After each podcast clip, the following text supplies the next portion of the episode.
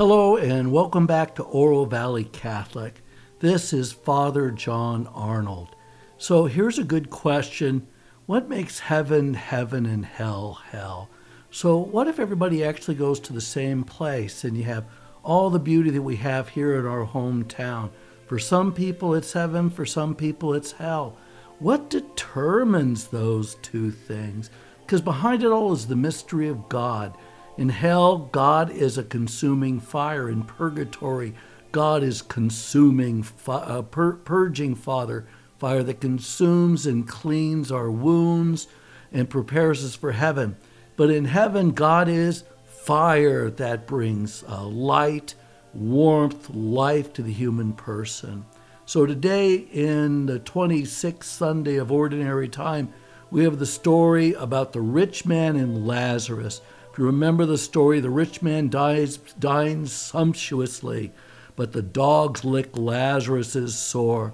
The rich man has more than enough, but he won't even throw the crummy remains to this poor man who lies right there at the gate to his big house. You know, today at Oro Valley Catholic, we're going to talk about parables, Jesus's language, and how to understand the different levels of parables. So parables, morality in the invisible world, this week on Oro Valley Catholic. Why is Jesus such a unique teacher? It's because he uses more parables than almost any other ancient teacher. A parable is a story, and usually at the end of the story there's a nimshal. A nimshal is like a rim shot, you know, there's a punch to it. And the stories generally have more than one level. You know, Jesus didn't apparently teach in Hebrew. He didn't apparently teach in Greek. He taught in West Aramaic. And we know that because so many words from West Aramaic, which came from the Persians, was actually included in the scriptures. So you've heard these words. Abba is Aramaic. Gehenna, meaning hell, is Aramaic. Elohai, my God, is Aramaic. Ipetak, open, is Aramaic. Kipa, or Cephas, which is St. Peter's name, rock, is Aramaic. Korban, sacrificial offering, Aramaic. Mamona, for property, Aramaic. Pasha, for Passover, Aramaic. Rabuni, my Lord, my teacher, Aramaic. And so the scriptures go from an Aramaic speaking teacher into Greek. So there's always going to be judgments made about how stories are told, even going from Greek to Latin or Greek to English, first century Greek to 21st century English. Translators make judgments. Sometimes they actually do make a difference in how we understand words and stories. But to always think that Jesus is a storyteller, storytelling is rooted in language, and that we are separated somehow from the language. Why does Jesus use so many images, even though that there's wordplay in his stories?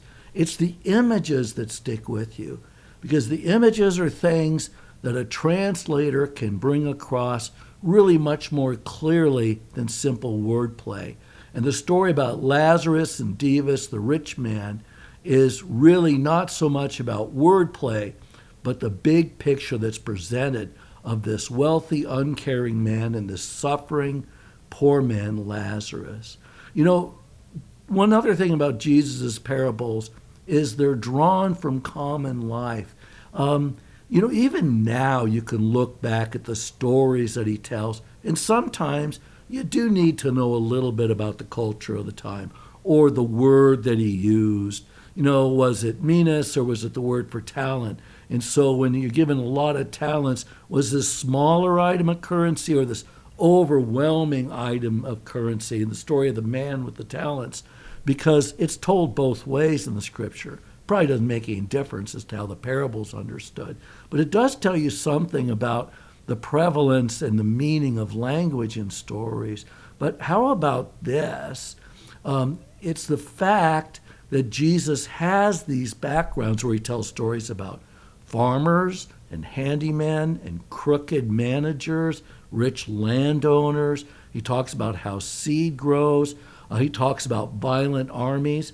You know, one of the things is Jesus grew up in Nazareth and about 4 miles away from a town named Sepphoris.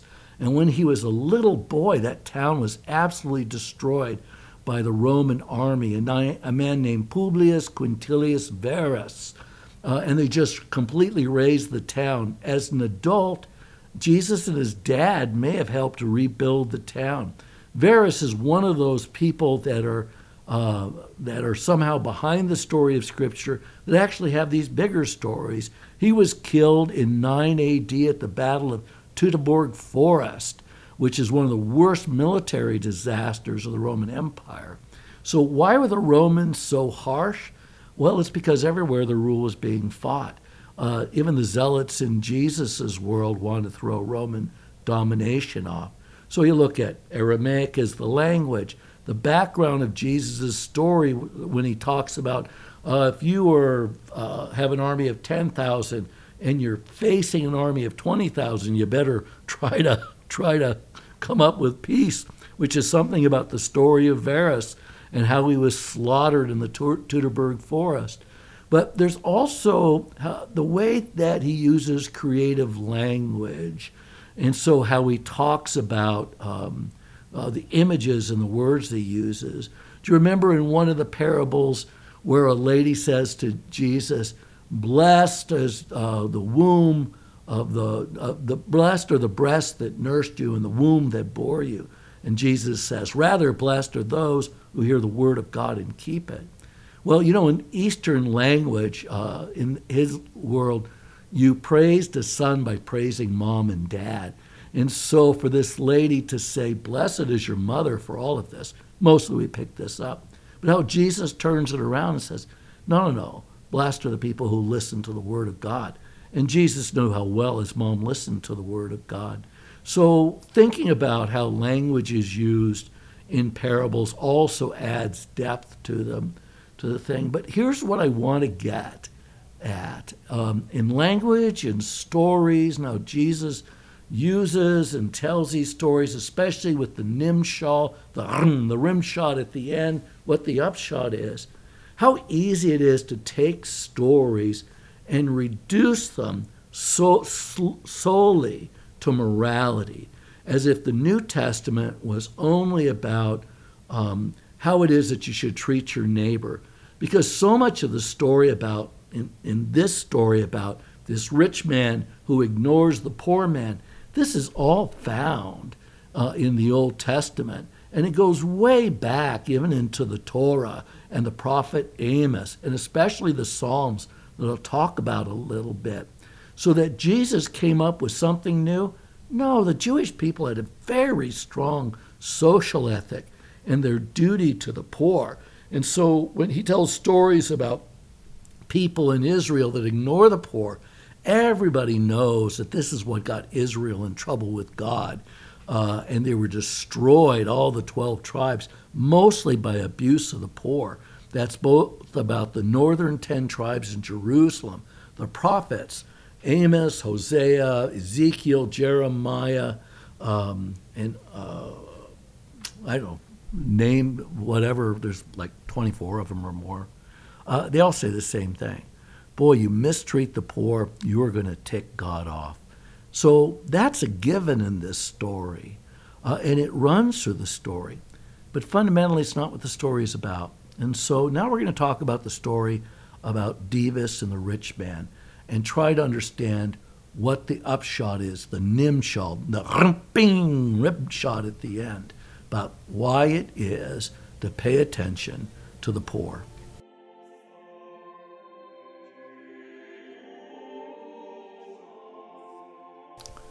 So the reading for the 26th Sunday of Ordinary Time is from chapter 16 of Luke. And it's a part of Luke where there's a lot of stories about care for the poor and morality. You remember last week was the story about the dishonest steward where Jesus uses basically a criminal that defrauds his employer twice and says, this is the guy you want to be like. Well, no, it's not about morality in the sense that you should go out and cheat people so you can get into heaven. Instead, it's about this man taking care of himself and using his worldly goods so that he might have a place when he's kicked out of his present employment.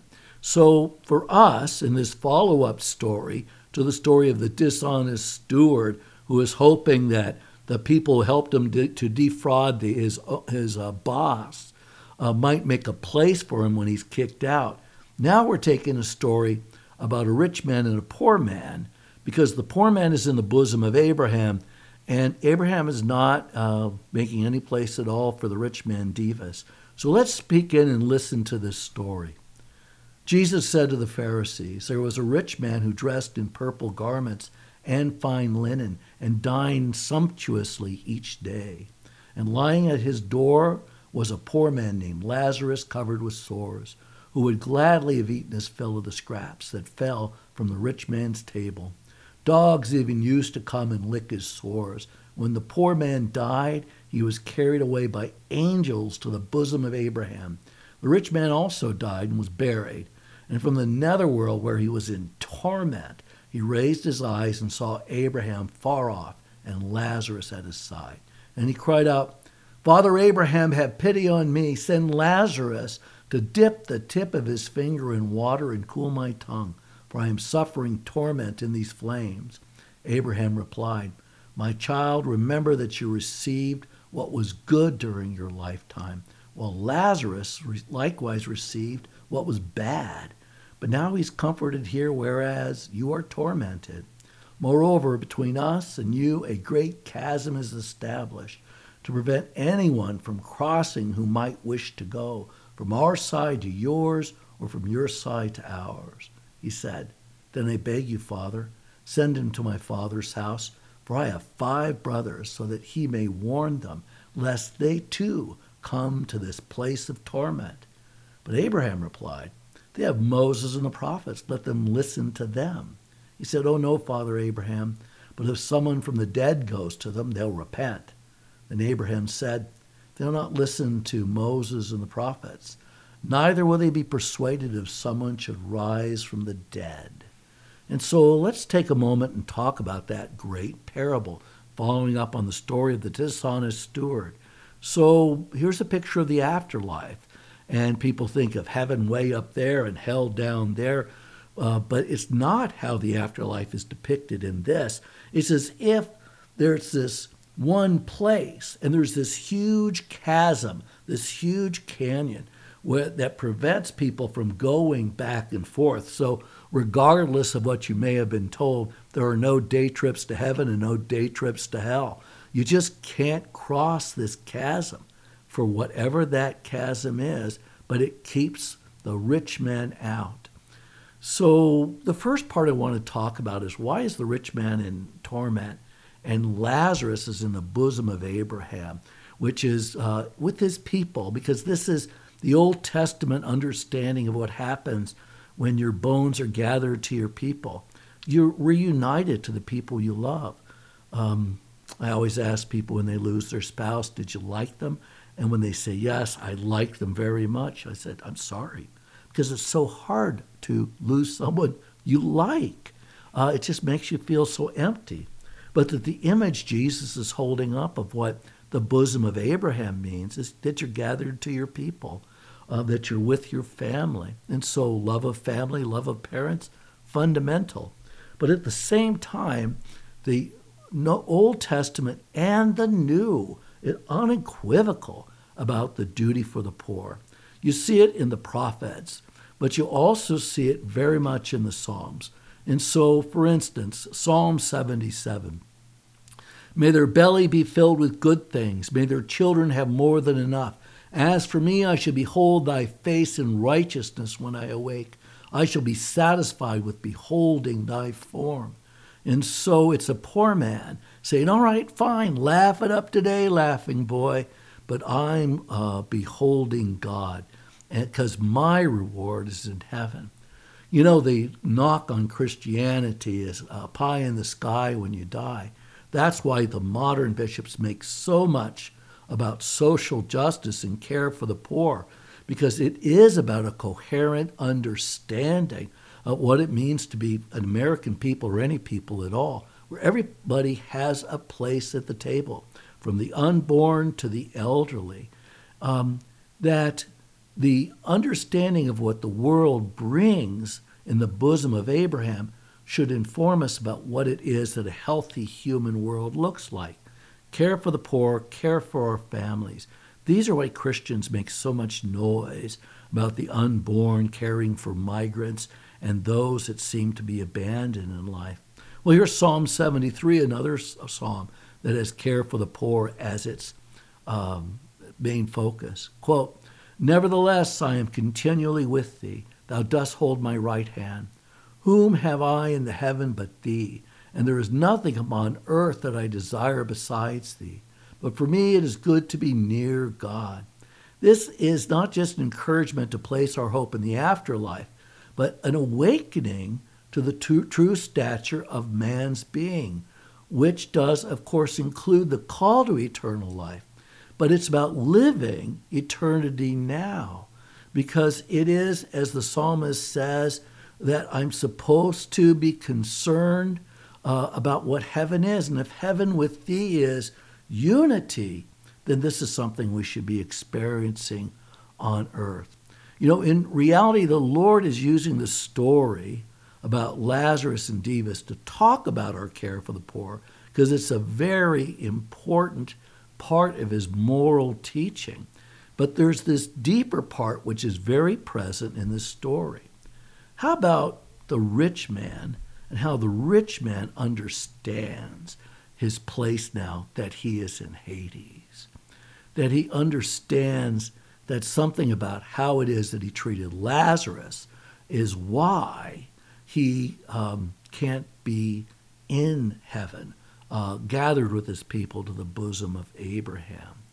You know, that end part, really the Nimshah, about where the rich man says, "Send Lazarus to my 5 brothers to warn them." And then remember, Abraham says, gosh, they got Moses and the prophets, and they're not going to listen to them. They're not going to listen to someone, even if they should rise from the grave. Here's a couple observations to think about. And it's about blindness in our eyes. First, when Abraham is being addressed by Demas, who is this rich man that had all his rewards in this life, first he says to Abraham, "Send Lazarus to dip his finger in water to cool my tongue." And that's when Abraham says, "This chasm, he can't get over there. He can't do that for you." Well, note the language, because this is about parables and how a story is told. The rich man never addresses Lazarus, both in this earth or the next. He talks to Abraham and tells him to boss Lazarus around and go do something. What is that chasm but the rich man's contempt for the poor man? It's something other than just he doesn't feed him. It's that he walks by him every day, going into his house, this leper covered with sores, and completely ignores him. How do you know that that's part of this man's blindness and what he needs to awaken to, but apparently cannot because he's locked into it in Hades? He then says to Abraham, "Send Lazarus to my brothers to warn them." Again, doesn't even talk to Lazarus. It's as if he's beneath contempt. How it is that we guard, how it is we look at our brothers and sisters. This is not a digression from the purpose of the story about the poor, but it's a different dimension of what heaven looks like. You can, I guess, write checks, and that's a good thing to care for the poor. You can shove a dollar at a homeless guy. It's not the same thing as looking him in the eyes. And I recognize that what I'm saying here might be different for a woman alone on a dark street as opposed to a man out in the middle of downtown when someone panhandles you. But how is it that you actually care for the poor? You know, when we look at the really great work that's done, like it's Sister Jose, Women's Shelter, and Jean Fennigan just got a great award, the Lumen Christi Award from the Catholic Extension. Or you look at Brian Flagg and Casa Maria, or you look at the Franciscans and what they're doing at David Buer and what they do at Poverello House. It's where the poor people are actually persons. They're just not part of an assembly line getting food and clothes shoved at them.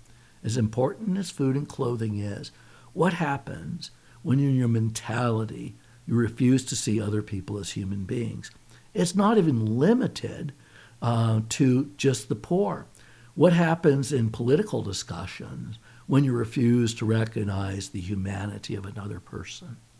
You know, it permeates a mindset and how we could fall into these horrible traps where people simply are ignored as we pursue these very narrow purposes that we have in an underdeveloped human heart. Here's something else. Did you notice that the name of the poor man is Lazarus? Now that should actually ring some bells, because you remember Lazarus, Mary, and Martha are friends of Jesus. And in John's gospel, if you remember, Jesus raises Lazarus from the dead. And in John's gospel, the people begin to believe in Jesus because he raised Lazarus from the dead. And so why do the chief priests and the scribes begin to plot against him? Because Jesus raised Lazarus from the dead. Now, think about that storyline, the actual historical life of Jesus, and what was it that provoked his crucifixion? And read it back into this story about Abraham, the rich man, and Lazarus, is what happens when Lazarus raises from the dead. Would the rich man's brothers actually repent? No. They'd kill him. They'd shut him down. And so do you remember what Jesus says when he's asked for a sign, kind of to bring this portion of the podcast to an end? Do you remember he says, "Oh, a sinful and evil generation asks for a sign. You'll receive only one sign, the sign of Jonah." And Jonah comes back from the dead. When he's swallowed by the fish and comes back from the dead, that's a sign. But what happens is, then he goes to Nineveh, and then Nineveh repents, and the sign is the repentance of the pagan people. So when Lazarus rises from the dead, and think of Jesus as Lazarus, the one that they don't notice, the one that the scribes and the Pharisees, the powerful, and every generation, every place, might want to shut down. When Lazarus rises from the dead, it's not his brothers or the brothers of the people that persecuted him that listen. It's all the other people. And the sign is that they understand the promise of the life eternal in the bosom of Abraham, but that it means that we have now to care for the people that God has given us to love. So let's turn to St. Paul's letter to First Timothy, when he talks about us preparing for eternal life, for how we spend our life in this world.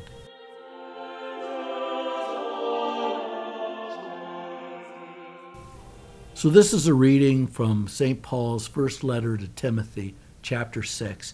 And remember, Timothy is a very Catholic epistle. Bishops, presbyters, deacons. St. Paul talks about laying his hand on Timothy, which is still part of the ordination ritual in Orthodox and Catholic Christianity. And so here's what Paul says in the opening lines of the reading for this weekend. "But as for you, man of God, shun all this. Aim at righteousness, godliness, faith, love, steadfastness, gentleness. Fight the good fight of the faith. Take hold of the eternal life to which you were called when you made the good confession in the presence of many witnesses." So let's just focus on those lines. The good confession in the presence of many witnesses is probably what happens in baptism when you deny Satan all his evil works and all his empty promises, and you acknowledge God the Father, God the Son, and God the Holy Spirit. You confess the faith and you enter into the death of Christ, just like Lazarus in the gospel entered into death and into the bosom of Abraham. And so now you baptized Christians are in eternal life. Eternal life doesn't start after death. Eternal life starts right now. And so the problem of Lazarus and the rich man is the rich man just doesn't even listen to Moses and the prophets. He takes all the errors of all the generations before him when he ignores Lazarus. So for us to live eternal life is to think about the poor amongst us, the needy amongst us, the people that might be on our enemies list, and think of them as a brother and sister. You know, today I ran into a guy in a parking lot. He asked, because I was wearing a collar, "Are you a Catholic priest?" And I said, "Yes." I said, "Are you a Catholic?" He said, "Well, I was raised Catholic." You already know what all that means. And I said, "Well, where are you? Do you believe in God?" He goes, "Well, mostly I'm concerned about my parents," but I pushed it. And I said, "So do you go to Mass?" He goes, "No." He goes, I just the whole organization thing bothers me." So I said, "Well, you know, Jesus' two commands are love God and love your neighbor. If you can't even be at peace worshiping God with your neighbor, that might be a sign of something, because everybody comes to Catholic Masses, and there's sinners sitting on both sides of us. We're surrounded by them, for heaven's sake. But we all raise our voices in prayer to God. So how many lepers are in those pews, including ourselves and the priest at the altar, that we're called to recognize, pray with, and pray for?" This is something about eternal life. Do you remember fires in hell, fire in purgatory, fire in heaven? The difference between heaven and hell: hell is a place where there's nothing but justice. Heaven's a place that's only possible through mercy. But there has to be something where you change, faith that works, which allows you to inherit the joy of eternal life. So this also is what in First Timothy, you made your confession of faith, that you're taking hold of eternal life.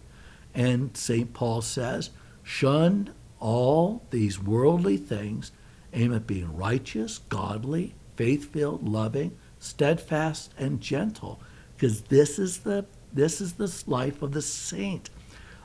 In the ancient world, that would be called piety. We think of piousness as kind of, you know, someone who says the rosary all the time and shrieks whenever they hear a bad word. But piety in the ancient world meant duty and obligation, that we have duties and obligation to God and to one another. And in following those duties and those obligations, slowly we're transformed by our human cooperation with grace. The Protestant idea that we're saved by grace and now we're supposed to live it out, it's not an explanation that makes sense from a human term, in my personal understanding of my life as a Christian.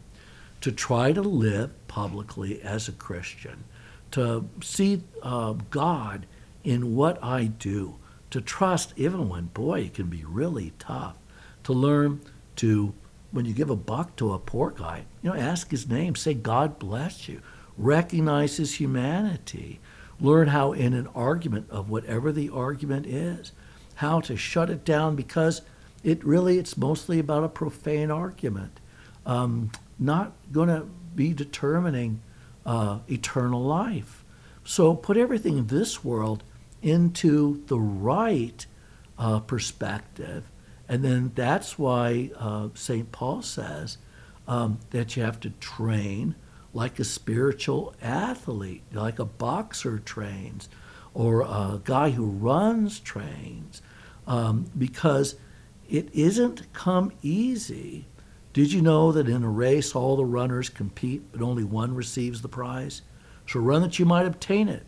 Every athlete exercises self-control in all things. They do it to receive a perishable wreath, but we an imperishable wreath. Well, I do not run aimlessly. I do not box as one beating the air, but I pummel my body and subdue it, lest after preaching to others, I myself should be disqualified from the contest. Holy moly, friends, the importance of discipline, daily prayer in your life, paying attention to the church's call to penance on Friday. I've noticed people are always talking about fasting and prayer. I love St. Therese. She just says, I do what the Carmelites tell me to do. I do what the church tells me to do in our diocese. Think about what it is that you do on Friday to remember the crucifixion of the Lord. Is it that you abstain from meat? That's a good one. But if you can't because of age or something else, what do you do that's penitential? Because it's part of your training. Because if you're going to be a boxer and a racer, you know, you can't eat 3 pieces of chocolate cake, smoke cigars, and drink Manhattans. You got to cut back on that stuff to get in training. Well, it's the same thing in the spiritual life. We should enjoy this world. Jesus in his story is not condemning the rich man because he has good things. What he's condemning is how that rich man looks at poor men, how it is that we look out in the world, how we worship God, and we think of the people in the pews beside us and the community at large. So this has been Father John Arnold, and this has been another edition of Oro Valley Catholic. See you next week.